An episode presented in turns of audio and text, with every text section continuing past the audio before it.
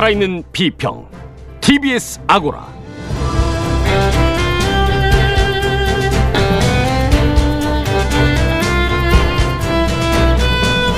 안녕하세요. TBS 아고라 송현주입니다. 코로나19 사태 속에서 치러진 21대 총선. 그 누구도 예상치 못했던 여당의 압승으로 막을 내렸습니다. 오늘 주마가평에서는 언론들이 쏟아낸 선거 결과 보도 그리고 개표 방송까지 종합적으로 평가해 보도록 하겠습니다.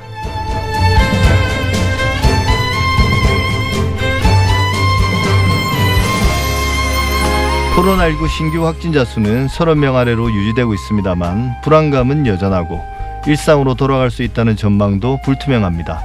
치료제나 백신이 확실한 희망인데요. 오늘은 이 사안을 다뤄보겠습니다. TBS 아고라 지금 시작합니다.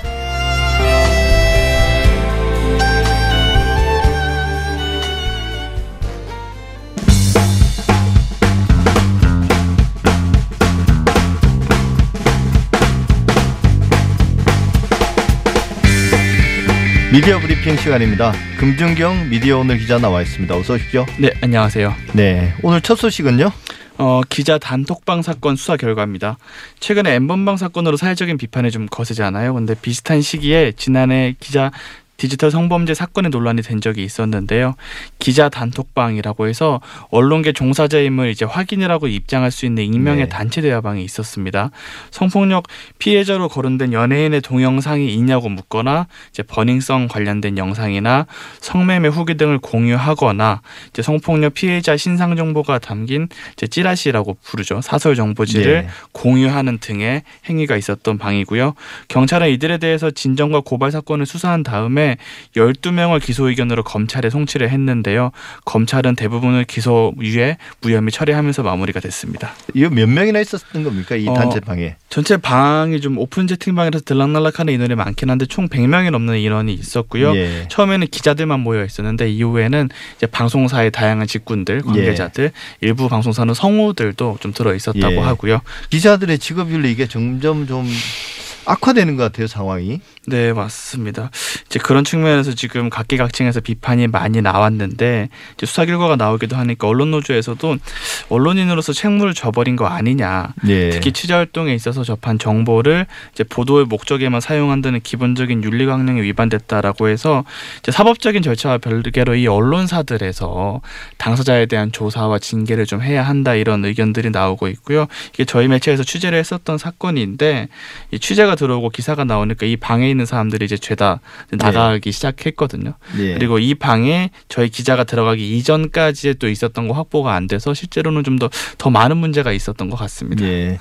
검찰이 기자들의 잘못을 봐주면 봐줬지 또 뭐 더 강하게 처벌하지는 않죠 사실. 그래서 예. 네 처음부터 조금 의심이 좀 많이 들었던 사건입니다. 소속사별로 좀 상응하는 조치가 반드시 있어야 한다고 네. 봅니다 저는. 그래서 관련 소식이 나오면 네, 꼭 알려주십시오. 네 취재도 하고 또 있으면 설명을 드리겠습니다. 예.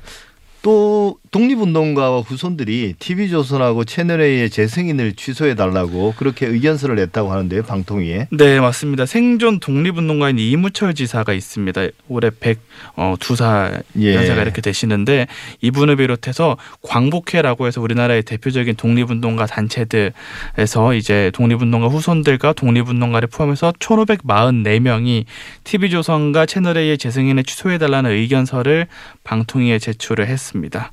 뭐 예. 이분들은 대체로 장준하 선생님의 장남, 또 반민특위 김상덕 위원장의 장남, 독립운동가 윤명성 선생님의 장남, 뭐 이런 분들이 다 재승인에 반대하는 의견을 낸 거고 이제 우리나라 이제 방송원 허가 승인 역사상 독립운동 단체에서 입장을 낸건 예. 처음이라고 합니다. 예. 그 아마도 뭐 네. 그 채널A와 TV조선의 재승인 문제가 이슈가 되면서 네. 이분들도 의견을 낸 게 아닌가 그런 생각이 드네요. 맞습니다. 의견서 주요 내용은 뭡니까?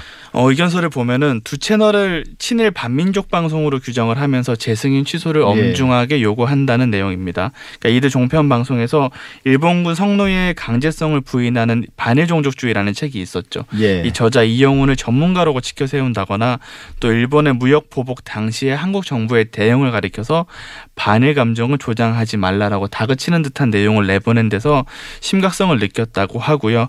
또 이분들은 이들 종편의 행태가 이제 조선일보와 동아일보가 일제강점기 때 친일 반민족 행위에 가담했던 역사와 다르지 않다라고 이제 이무철 지사가 직접 발언을 하기도 했었습니다. 또 이전에 말씀드렸던 것처럼 종편의 재승인이 불허가 될 가능성은 낮기는 하지만 네. 이 독립운동가 후손들이 직접 방통위까지 찾아갔다는 점에서는 좀 방통위가 먼저 숙고를 해야 될 면이 있는 것 같습니다. 네. 그런데 조선일보는 또 광복회 의견서를 또 문제 삼아 문제 삼아서 비판하는 기사를 냈다고 하던데요. 네, 사실 이 의견서를 만들기 전에 각 지부에 있는 이 독립운동 단체 각 지부에 있는 의견을 수렴하는 과정에서 예. 조선일보가 먼저 보도를 했습니다. 그러니까 광복회와 각 지부의 입장을 이제 전하는 이제 공문을 입수해서 조선일보가 광복회는 정부의 지원을 받는 공법 단체로서 정과 내는 정치적 중립이 명시돼 있다. 특정 종편을 겨냥한 광복회 이 같은 행보에 정부 안팎에서는 논란이 일고 있다라고 했습니다. 예. 이게 뭐 정치적 정, 중립을 운운할 문제인가 싶기도 하고 네, 또 광복회마저도 여당 전위단체라고 이렇게 맞습니다. 어, 이 비난하는 것, 네. 어, 참 조선일보는 지금도 일제 강점기라고 생각하는 모양이네요. 예. 코로나 19 관련된 신문 보도가 대거 제재를 받았다는 소식이 있는데요. 네, 한국신문윤리위원회라는 기구가 있습니다. 우리나라의 주요 신문사들이 다 포함되어 있는 단체인데요. 이 최근에 코로나19와 관련해서 왜곡 과장 보도에 주의 제재를 내렸습니다. 예. 주의라고 하면은 징계 중에서는 수위가 높기는 한데 자율규제 기구이기 때문에 강제성이 있는 징계는 아니고요. 어, 시민 내용 가운데 몇 가지를 보면 매일경제 보도 같은 경우에는 2월 21일에 코로나 국내 첫 사망 전국 방역망 붕괴 기사로 제재를 받았습니다. 기사 제목 은 방역망이 붕괴됐다는 표현이지만 내용에는 정작 붕괴를 네. 근거할 만한 내용들이 나오지 않았고 문화일보 같은 경우에도 한 탈출 외국인 속출 Korea phobia서 exodus로라는 기사가 제재를 받았습니다. 뭐 방금 말씀드린 이 기사 같은 경우에는 객관적 근거가 부족하고 사실관계에 부합하지 않는다는 거는 제목만 들어도 지금 상황과는 잘 맞지 않죠. 한국신문윤리위원회는 말 그대로 자율 규제 기구라서 네. 강제력이 없는데 네. 그마저도 뭐 주의라든지 경고 이런 건 그냥 말뿐인 거 아닌가요? 맞습니다. 이 자율규제 기구로서 물론 할 수 있는 제재 중에서 이제 정정 보도를 요청하거나 반론 보도를 요청하는 식의 징계가 있긴 하지만 예. 이제 거기까지 징계가 나오는 경우는 거의 없고 대부분 어 아무런 방송사나 아니 시- 대부분 신문사에서 아무런 책임을 지지 않아도 되는 후속 조치가 네. 이어지지 않는 조치가 많고요. 사실 그래서 더 저희가 이 신문윤리위 결과가 나올 때마다 계속 알리는 게 이 결과도 홈페이지에만 올려놓거든요. 예. 대중이 좀 알 수 없기 때문에 이 자율 규제를 하더라도 실효성 있는 규제 방안에 대한 그런 개선이 좀 필요한 상황입니다. 근데 광고를 제재를 받았다는데 이건 또 어떤 건가요? 어, 조선일보와 국민일보 같은 경우에는 허위 광고를 게재해서 주의 조치를 받았는데요. 예. 미네랄 성분이 포함됐다는 물과 치약 비누 광고가 있었는데 이 광고문을 보면 신종 코로나 바이러스를 완전 세정. 땀구멍에 코로나 바이러스도 세정한다 이런 문구가 있습니다. 근데 광고와 기사는 별개라고는 하지만 지금 인포데믹이라고 해서 잘못된 의학 정보가 사회적으로 논란이 많잖아요. 예. 이런 상황에서 좀 근거 없는 의학 광고를 게재를 하면서 언론이 잘못된 정보를 유포하는 흔히 가짜 뉴스라 불리는 허위 정보 유포에 좀 수단이 됐다 이런 점에서 제재를 받게 됐습니다. 이것도 주의니까 사실은 말뿐인 거죠. 그렇죠. 말씀드리기 민망하네요. 네. 예. 아니 근데 이제 방송통신심의위원회는 네. 주의라든지 경고 그다음에 이제 관계자 제재 이런 조치들은 상당히 센 거고 이게 맞습니다. 나중에 재승인 심사에서도 어 반영이 되기 때문에 네. 상당히 긴장하게 만들고 네. 그렇게 하는데 이건 실질적인 효과가 없는데 이런 거 계속하면 뭐 하나요? 네이버가 뉴스 댓글 본인 확인제를 계속 유지하기로 했다는데요. 네, 맞습니다. 21대 총선을 앞두고 뉴스 댓글 본인 확인제 그러니까 댓글 실명제를 도입했던 네이버가 예. 총선 이후에도 이 같은 제도를 유지하기로 했습니다. 원래 공직선거법에 따르면 인터넷 뉴스 사업자는 선거 기간 중에는 댓글 이용자 실명을 확인받아야 되고 선거 기간이 아닐 때는 인터넷 실명제가 적용되지 않습니다. 근데 일- 일종의 이제 비정상적인 상황을 상시화한 건데 맞습니다. 이유는 뭔가요? 네이버는 입장을 내고 이제 일각에서는 댓글에 국적 표기가 필요하다는 목소리, 궁극적으로 실명제로 가야 한다는 의견이 있었다라고 하면서 이런 의구심을 해소하기 위해서 당분간 유지하겠다라는 입장을 밝혔는데요.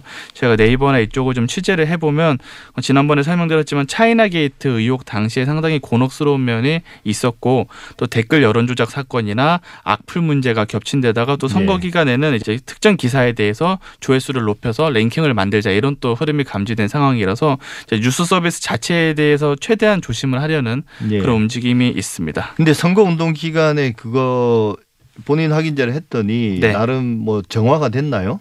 본인 확인제를 도입을 해 보니까 예. 그 전에 비해서 댓글 양이 좀 줄었습니다. 댓글 양이 그리고 자체적으로 삭제하는 그러니까 규정 위반 댓글 수도 줄어들긴 예. 했습니다. 미디어 브리핑 오늘은 여기서 마치겠습니다. 금준경 기자 수고 많으셨습니다. 네, 감사합니다.